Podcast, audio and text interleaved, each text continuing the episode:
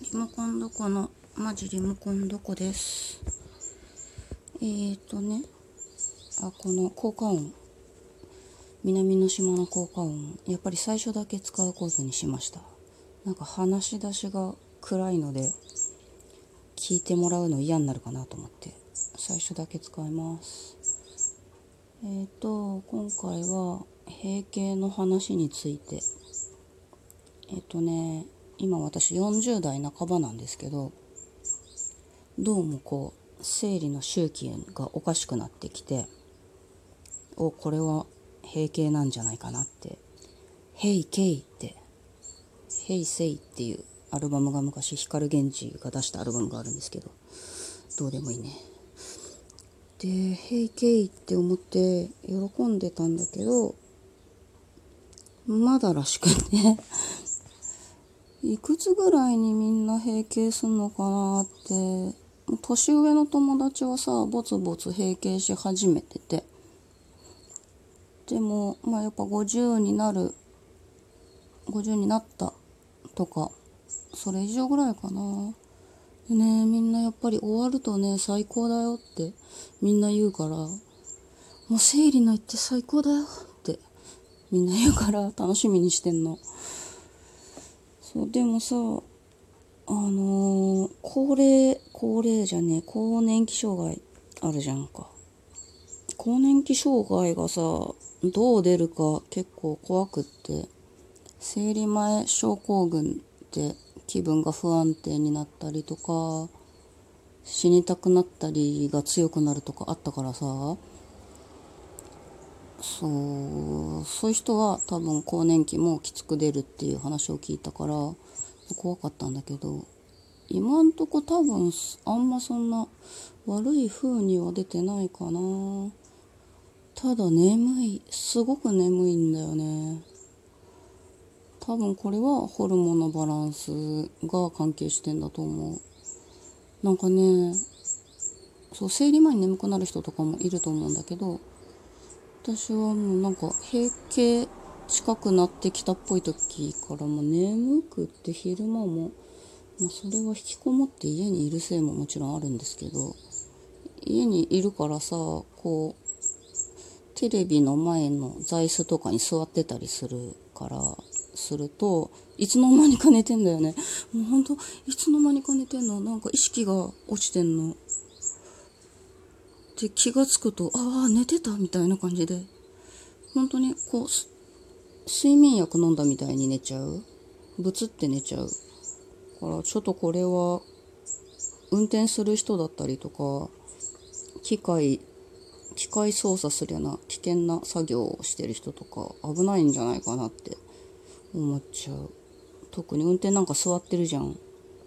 多分ね寝ちゃうと思う。私運転は免許は持ってるけど運転しないのでよかったなって、これからも運転しないで頑張ろうって思ってるんですけど、ででも閉経そうさ、あのにかげつぐらい生理来なかった時あって、閉経っぽくなってきてからね、でこれは終わったんじゃねえと思ってすごい嬉しくてニコニコしてたんだけど、やっぱまた来て来てそしたらその次の時はもっと短いスパンで来てにじゅうよっかスパンでとかで来て、そんなこう取り戻さなくっていいんだよって落ち着いてって自分の子宮となんだ卵巣に思ったよね。私もともと生理来るのも遅くって、所長がみんな初潮ってじゅうにさいとかなんだと思うんだけど、まあ人によるよね、じゅっさいとかからある子もいるし、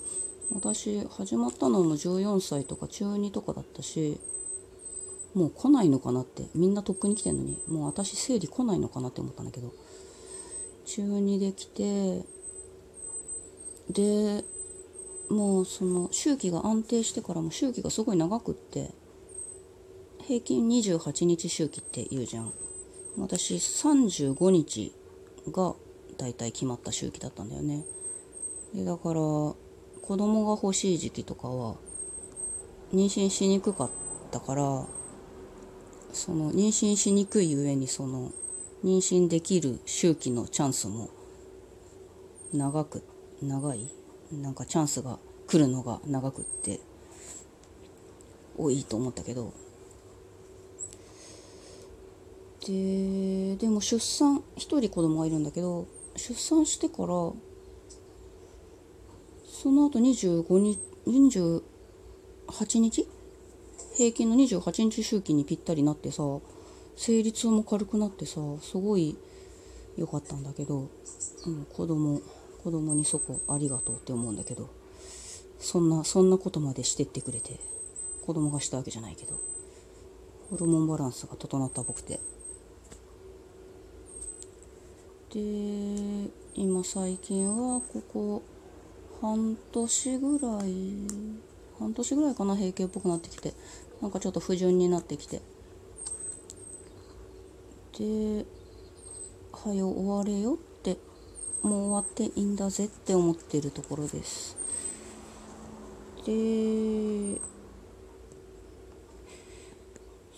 そう、閉経に伴ってで性欲ってなくなるのかなって思ってて、なくなってくれるとありがたいなって思ってるなんかその若くなくなってからはさ、そんな性欲こうもうどうにもた止まらんみたいな感じはなくなってきてたんだけど、よんじゅう超えて。でもなんだろう、その排卵の時と生理前はなんかムラムラするっていうのがあって、でもまあその時だけだったんだよね。そしたらなんか閉経っぽくなってきてから割とそのムラムラするっていうのが長く続いたりとかして、生理関係なく生理の周期関係なく、それがすごくねしんどくって、なんかどうにもできないじゃん。夫はいるけどさ、夫とはもう何年もしてないし、なんかそんなんに付き合わせんのも悪いみたいな感じして、付き合わせんの悪いよね。もともと夫が淡泊なタイプでもあって、そうそう、何の話だこれ、面白くねえなこの話。誰が聞きたいんだろう、誰も聞きたくないよね。やべえ、アンチな自分が出てきた。でも閉経の話なんて誰もしないからさ、需要はなくてもしておこう。よし、需要はなくてもしておこう。偉い。偉くない。偉くないけど。今、鳥の鳴き声とか、もしかして聞こえますか？入ってないかな。入ってたとしたら、大自然の中で録音してるわけではなくて、YouTube のライブカメラつけてるのが好きで、最近 YouTube のライブカメラでうんとね最初はなんかただ線路とか見てたんだけど、電車通るのとか見てたんだけど、最近すごい好きなのは鳥鳥の餌場をに置いてあるカメラがすごい好きで、あの軽井沢の人が餌場の前にカメラ設置してくれてて、うんとね YouTube の検索のところでライブカメラで鳥かわいいでやると出てくると思うんだけど、軽井沢の鳥の餌場ので、それいろんな種類の鳥も来るし、で大体誰もいない時がほとんどなくって、誰かしら来てて鳥が、でしょっちゅうね、朝とか特にリスが来るんだよね。もう丸々しちゃって可愛くてさ、リスリスが来て鳥がなんかちょっと引いてるみたいな、うん、そう、それを見てるのが好きで、だから相変わらず部屋の中です。鳥の声は YouTube のライブカメラです。これ結構あのテレビに映してるんだけど、テレビの な, なんつうのあれファイアウォールかな、あ、まあ、アマゾンの、アマゾンの口がついてるから、これアマゾンなんだろうな。夫が設定してくれたんだけど、これをね、つけてるのが好き。あと、あの、なんか外国の、あれはライブなのかな？ちょっとよくわかんないけど、外国の電車の、結構登山鉄道みたいな山の方に行く電車の先頭につけてるカメラ、あれも好き。電車のさ、先頭に景色見に行くじゃない、子供とか。あれをずっと見てられる感じ。うわ、すげえリス寄ってきた。こんなことあるんだ。そう、ライブカメラすごいおすすめです。街角のライブカメラとかもあるけど、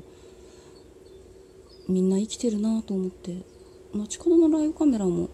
いいよ、なんかいろんなとこ見られて。台湾とかさ、韓国とか行ったこともないような外国の見られていいですよ。気晴らしに、気晴らしっていうか、なんかつけとくと気が楽になる。しんどい時とかも、あ、そうそう、猫のね、子猫と母猫のライブ配信とか最高。だいたい寝てるけど。そんな感じでおすすめですよ。ではまた、閉経の話からライブカメラの話まででした。またねー。